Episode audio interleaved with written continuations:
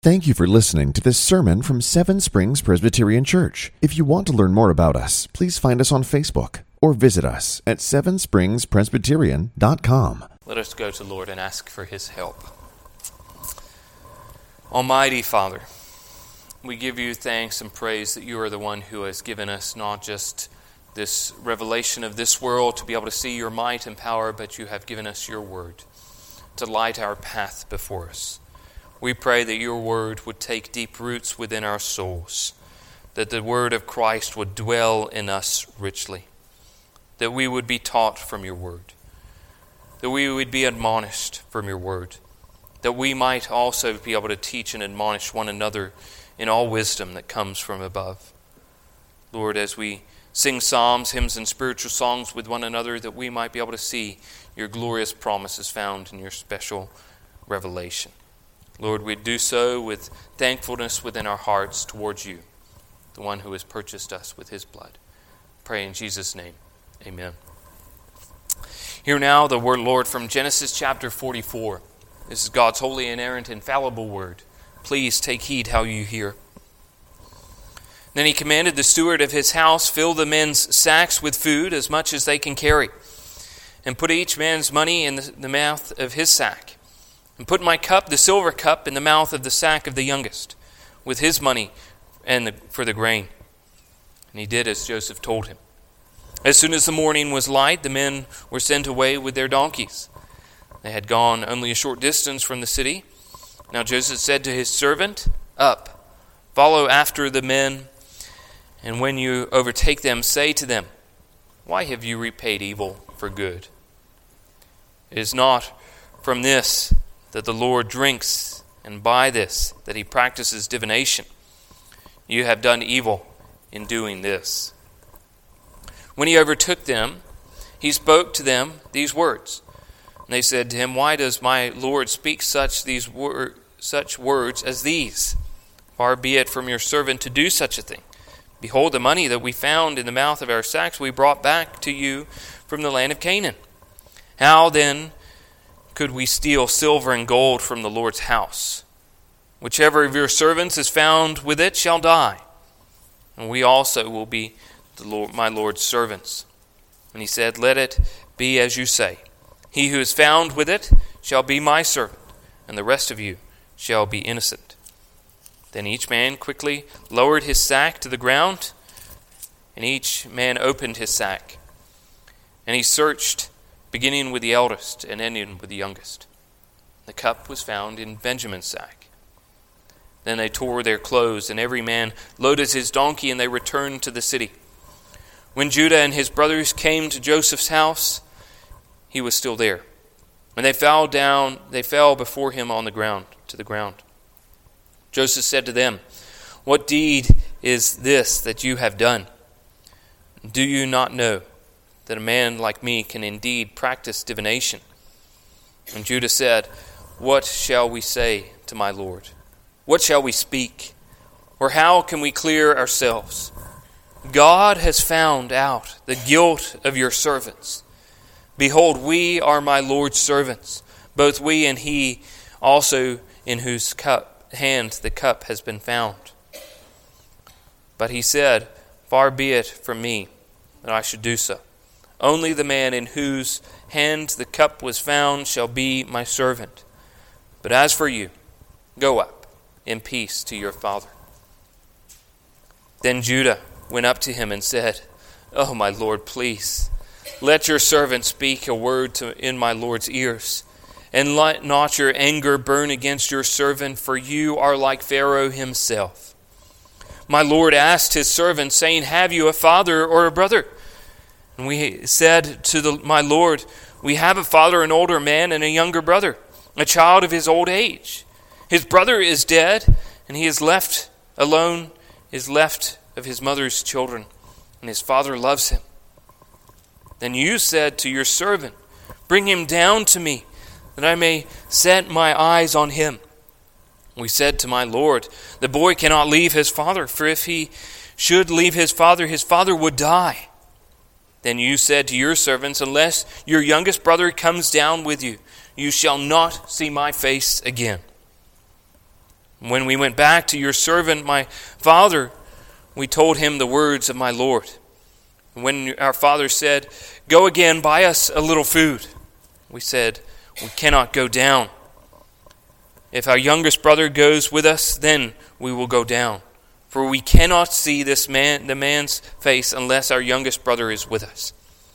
Then your servant, my father, said to us, You know that my wife bore me two sons.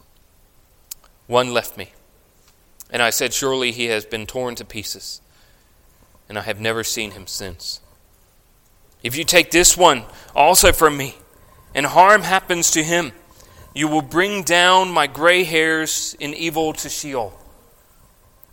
Now, therefore, as soon as I come to your servant my father, the boy, and the boy is not with us, then, as his life is bound up in the boy's life, as soon as he sees that the boy is not with us, he will die. And your servants will be bring down the gray hairs of your servant, our father, with sorrow to Sheol. And your servant became a pledge of safety for the boy to my father, saying, If I do not bring him back to you, then I shall bear the blame before my father all my life. Now, therefore, please let your servant remain instead of the boy, as a servant to my Lord, and let the boy go back with his brothers.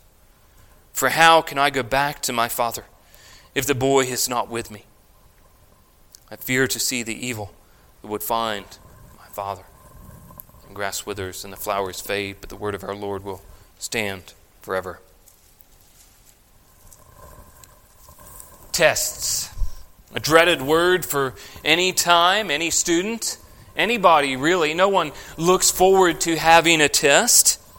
Several in my life come to mind when I think about tests. The first is my first exam in seminary. Now, I went through high school pretty easily, didn't really need to study that much. But then I entered into seminary, and this is a whole different story. Now, I studied, but I didn't obviously study the right things when I went in for my first exam. I left that exam thinking maybe seminary is not for me. Maybe I'll just continue to build houses. I thought maybe if I was to do this class again, if I was to fail the first time and to do it again, then at least the second time I would have a bit of an understanding of what I was getting myself into. This was the first exam that comes to mind. The second was my ordination exam. I've been uh, uh, examined for ordination in two different denominations. You can see my study guide if you like. I was a lot more prepared for that exam than I was for my first seminary exam. But the point of these two tests and examinations was very clear to see if the person is competent, understanding, and knowledgeable in a certain area. For seminary, it was to see if you had learned what they had taught. After going through all those classes, did you learn anything? The second for ordination was to ensure that I was prepared and competent for ministry. That I understood mainly about the Bible, PCA history, and other things like this. But you're tested in something to be able to see if you're competent in an area. Either that you've learned something that you should have learned, or that you are knowledgeable in an area in which you are going into. Same like this. I'm grateful that people have to go through tests to be able to drive a car. Although I think many people pass these tests that should not pass these tests. To be able to be competent in that area, before you drive a car, you need to be able to write, pass some written test. And here, Joseph had been in Egypt since he was 17 years old. There were two years into the famine. He started uh, serving Pharaoh when he was 30 years old, so he's 39 years old at this point. He'd lived in Egypt longer than his birthplace, and now is an opportunity for Joseph to be able to test. And that's what we see first in this first half of this passage Joseph's testing in verses 1 to 17. Joseph's testing in 1 to 17. Now, his brothers, the very first time they came to Egypt, they made a very uh, serious claim that they are honest men. They were accused of being spies, and they said, No, we are not spies, we are brothers. We are not from a nation, we are just from one small family, but we are honest men. Thus brings up this trial and this testing in which is going to go through and make this claim that they have a younger brother. This is the ultimate test they must go through. To be able to prove that they are honest men, they must reveal this younger brother to them. But here we see Joseph puts them to the test, and it's not so much to be able to reveal themselves as what if they're honest men. Joseph knows who they are, and he wants to be able to understand if they are changed men. Has anything changed since he was 17 years old and they cast him into the pit? Have they learned their lesson? Or are they just saying the right words to be able to get what they want? And last time when we looked at verse uh, chapter 43, we saw this life and death situation. Now they're back in the land of Canaan. The brothers are in the land of Canaan. And they have but few rations left. But we saw stubborn Jacob not willing to be able to go send his brother, his son Benjamin. But eventually he uttered this truth in verse 14 May God Almighty grant you mercy before the man and may he send back uh, you, uh, your other brother and Benjamin. And as for me, if I am bereaved of my children, I am bereaved. He put things back into God's hands. If all of my sons were to die, then that is the case. Lord, I trust you. So the brothers leave. They come back to Egypt. Now they come back with Benjamin. We saw the last part of chapter 43, this joyous occasion of which they celebrated. But in comes this test. Joseph is seeking to be able to recreate what has happened to him before when he was 17. Now, we don't get to the, specifically the motives behind what he does, what his uh, motives are behind this test, but we see from the last two verses of chapter 43 and the first two verses of chapter 44 a focus on who he is testing and why he is doing so. We see in verse 33 of chapter 43. And he sat before them, the firstborn according to the birthright, and the youngest according to his youth. And the men looked at each other in amazement. Portions were taken to them from Joseph's table, but Benjamin's portion was five times as much as theirs. And they drank and were merry with him. Then he commanded the steward of his house, Fill the men's sack with food, as much as they can carry, and put each man's money in the mouth of his sack, and put my cup, the silver cup, in the mouth of the youngest, with his money for the grain. And he did as Joseph told him. Although we cannot see specifically the motive it has not mentioned his rationale, his thinking, but we can see some forms of patterns in here, these couple of things that are focused on. It is Benjamin who is highlighted and focused on in both of Joseph's tests. The first is the portions, giving him five times as much as his brothers. But it's also then the youngest, Benjamin again, who has now placed the silver cup in to his sack. The Joseph test centers around Benjamin, whom Joseph saw to be able to come and bring him before. This claim about their honest men having this younger brother. This test around Benjamin, whom, whom he wept about before in chapter 43, who, who he will weep again with in chapter 45, this special relationship between him is close brother, you might say, from the same mother. Now, we must assume that this motive is not out of spiteful vengeance, that he does so to be able to test his brothers. Maybe he tests them because if he thinks he reveals himself to them again, I am Joseph, then they'll be taken back to that jealousy and once more want him dead. So Joseph has laid his trap, so to say. That's probably the wrong terminology, but you understand. And he gives his servants further instructions that they're to go up to them and ask them, Why do you repay evil for good? Good has been done to them from Joseph. Why then do they repay him with evil? Now, this is an important thing when we think about chapter 50. I want you to put this in your mind to think about as we get to chapter 50 when we talk about evil and good. But they come and they, this accusation has been made of them. Why do you pay, repay evil for good? And they respond and they explain that, that they have brought the money back the first time. How could they steal from this house? Why would they steal from this house? They had their opportunity to be dishonest men, to be able to hold their money and not come back for any food. But they made this chance and brought their money back. Again, that claim that they made that we are honest men. And the preposition proposition is made. Well, we'll sell ourselves to slavery. The one who has the cup can die, and we'll all go into slavery. But the servant, obviously understanding, been told instructions by Joseph. And verse 10 explains, Let it be as you say.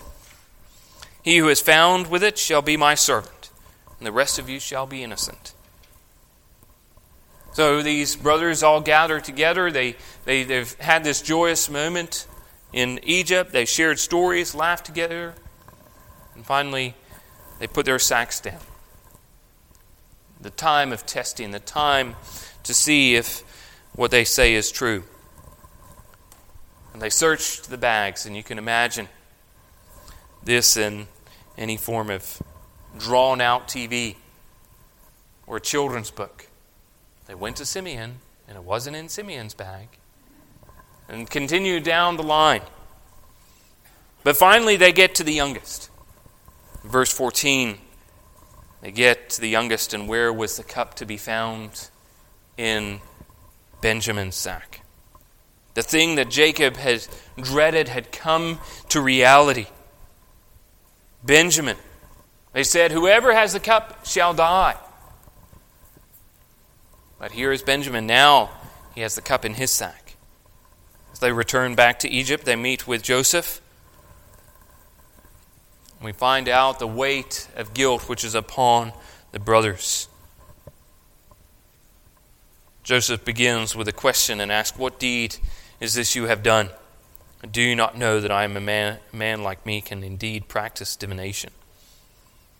And Judah speaks, and he speaks for the whole. He speaks in a court of law, you might say that Judah is the one representing the brothers, the family of Jacob. And what does this mean that Joseph can practice divination? There's many commentaries you can read up on this in more uh, full reality. This is a common practice in uh, ancient Near Eastern uh, cultures. Uh, Egypt was known for this magical sense of divination. But it also can mean in, to be able to foretell, to be able to look towards the future and see what the future holds. In some extent, Joseph did this through his dreams. He was right. His brothers had just prior to this bowed down before him as his dream had told them. But it also doesn't mean that Joseph isn't infected or affected by culture in which he is in. So just because it records this doesn't then mean it's a requirement. The law clearly forbids divination.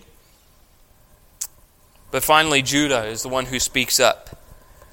Judah in verse 16 lays out some questions, great questions to ask. What shall we say to my Lord? What shall we speak? How, or how can we clear ourselves? God out, has found out the guilt of your servants. Behold, we are my Lord's servants, both we and he also in whose hand the cup has been found. Now it's interesting here that Judah claim, claims guilt of all of the brothers. He says, God has found guilt with all of us, with your servants. Now, this is not the case, right? That, that it is only Benjamin who has been caught with the cup. But yet, this guilt has been upon them ever since that moment they heard the crying out of their brother. Genesis chapter 42, verses 21 to 22 explain as they return, said to one another, In truth, we are guilty concerning our brother. in that we saw the distress of his soul, when he begged us and we did not listen. That is why this distress has come upon us. Reuben answered them, Did I not tell you not to sin against the boy? But you did not listen. So now there comes a reckoning for his blood. They sit here and they believe this event has come and is coming to be because of this guilt of their brother. Judah confesses that they are guilty. That God has found out their guilt. He does not blame anyone else. He says God has found out their guilt. Here, Judah, who sold his brother into slavery, says now that we are going to be sold into slavery because of what we did to our brother. But Joseph is a reasonable man. He only seeks to know how they respond when the youngest is held. In verse 17, we're told of Joseph's words to Judah's preposition, his, um, that only all the brothers would be servants. Joseph responds and said, Far be it from me that I should do so. Only the man in whose hand the cup was found shall be my servant. But as for you, go up in peace to your father. Here's the get out of jail free card. The test is set. Your youngest brother, who has been showed favoritism in this time, who obviously your father loves the most, can now be my servant. Just as you sold me into slavery to Egypt all those years ago, now is your chance to be able to sell Benjamin into Egypt, into slavery. Then you would not have the two favorite children around. But how does Judah respond for the brothers to this test? And that's what we see in verses 18 to 34. Judah's response. The test has been laid before him. The questions to answer are in front of him. How would he respond? Could he respond? Well, I can at least tell my dad I tried. Well, it doesn't matter. We don't need Benjamin. He doesn't do a lot. There's 10 others. Doesn't throw up his hands. Oh, well. No, Judah gives a passionate speech. One commentator called it the most, one of the most eloquent speeches in the entire Bible. This is actually the longest speech in the book of Genesis. The longest speech given by Judah to his brother Joseph. As we see in the beginning, an effective speech, chapter 45. Now, it's a great passage to be able to study in its own right, but tonight, let me just highlight a few main things. The first thing is that Judah centers his argument not upon himself, but upon his father, his affection for his father. Fifteen times here in these verses, he mentions his father directly. And there's other references all throughout this passage. His argument can be found really in the last verse, in verse 34, where he, he states that, How can I go back to my father if the boy is not with me? I fear to see the evil that would find my father. This is his argument. Whatever the outcome is, do not send me back to my father without the boy. He explains that keeping the boy, if, if Benjamin was to remain here, it would send his old father to the grave. He points this out several times, very bluntly and very clearly. At the end of verse 25, the boy cannot leave his father, for if he should die, leave his father, his father would die. It says in verse 29 if you take this one also from me and harm happens to him, you will bring my gray hairs to, in evil to Sheol. In verse 31, as soon as he sees the boy is not with us, he will die. And your servants will bring down the gray hairs of your servant, our father, with sorrow to Sheol. he does not have any more grief to give. He's buried his dear wife, Rebecca. He said goodbye to Joseph as he left to be able to go see his brothers, and he did not return. I have one left Benjamin. And I cannot part. That would send me to Sheol. And Judah here pleads and says that he cannot return. He could not grasp the idea of the grief that would be on his father's face. But the second main idea behind his speech, which is really his last plea to his brother Joseph, is his promise that he made his father. You could say that Genesis chapter 37 to 50 is the story of Joseph, and I think that's rightly called. But I think also you see here an interesting character development found in Judah. Do you see Judah go from one of the worst of the twelve to one of the best of the twelve? The Judah rises it is Judah who is there as they sit their lunch, as Joseph is crying out with the distress of his soul and begging his brothers to let him go free. As they are eating their lunch, it is Judah who rises the question and says, What profit is it if we kill our brother and conceal his blood? What do we gain? We gain nothing. But if we were to sell him, his concern is not his brother in the pit, his concern is his money in his wallet. Then you just turn to chapter 20 at uh, 38. Judah is not painted in a great light. His sons are wicked in the sight of the Lord. He goes and sleeps with a prostitute, happens to be the wife of his son.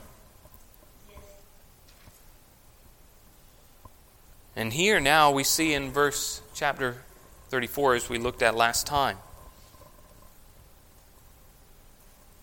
a change, a difference in Judah. In chapter 37, he would sell his brother for a profit. But in chapter 44, Judah will give up his life to profit others. He had pledged to his father Jacob in verse 9 of chapter 30, uh, 43 I will pledge his safety. From my hand you shall require him. If I do not bring him back to you and set him before you, then let me bear the blame forever. This is what he tells Jacob before he leaves the land of Canaan to be able to go see this man in Egypt.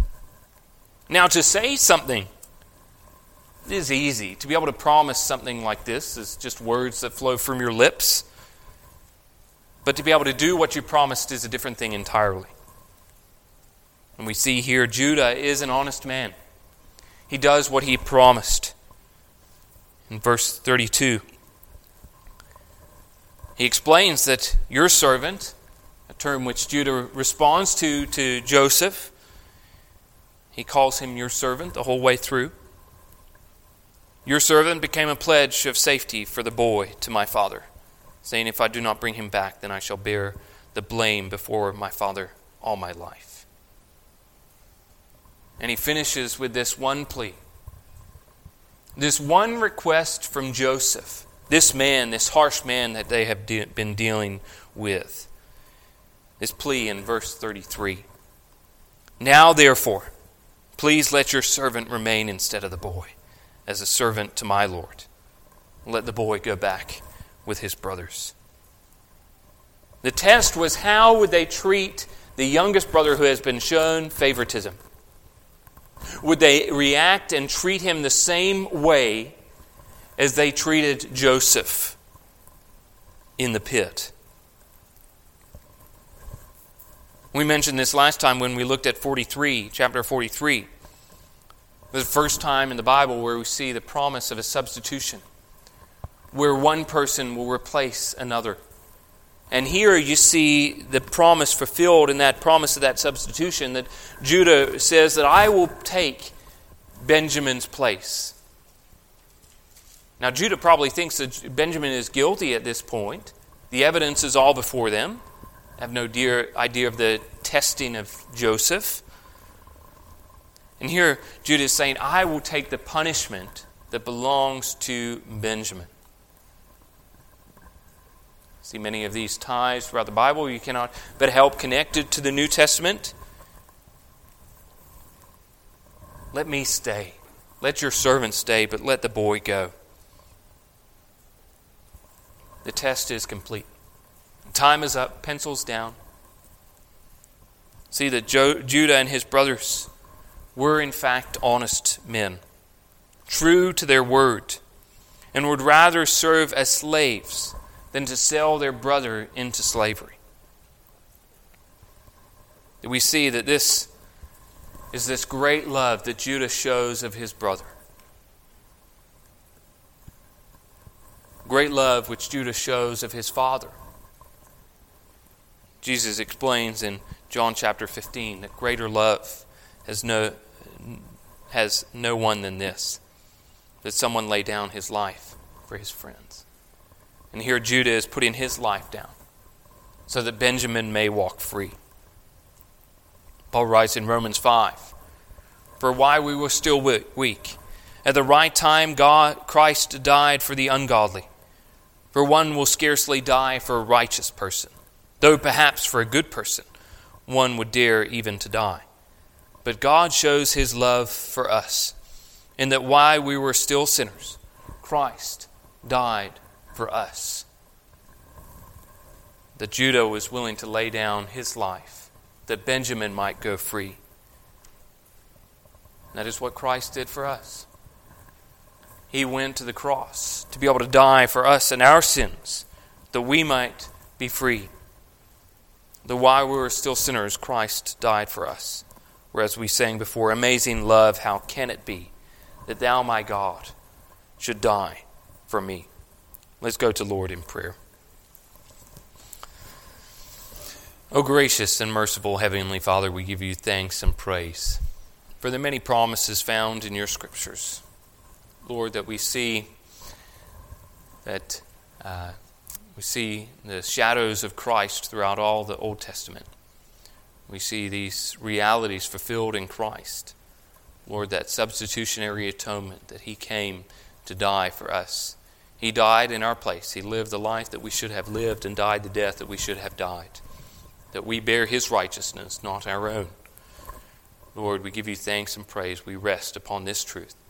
We pray in His name. Amen. Thank you for listening to this sermon from Seven Springs Presbyterian Church. If you want to learn more about us, please find us on Facebook or visit us at sevenspringspresbyterian.com. Seven Springs Presbyterian Church began in 1874 and is a congregation of the Presbyterian Church in America located in Glade Spring, Virginia. Please join us for worship on Sunday at 10 a.m. and 6 p.m. for His glory and His gospel.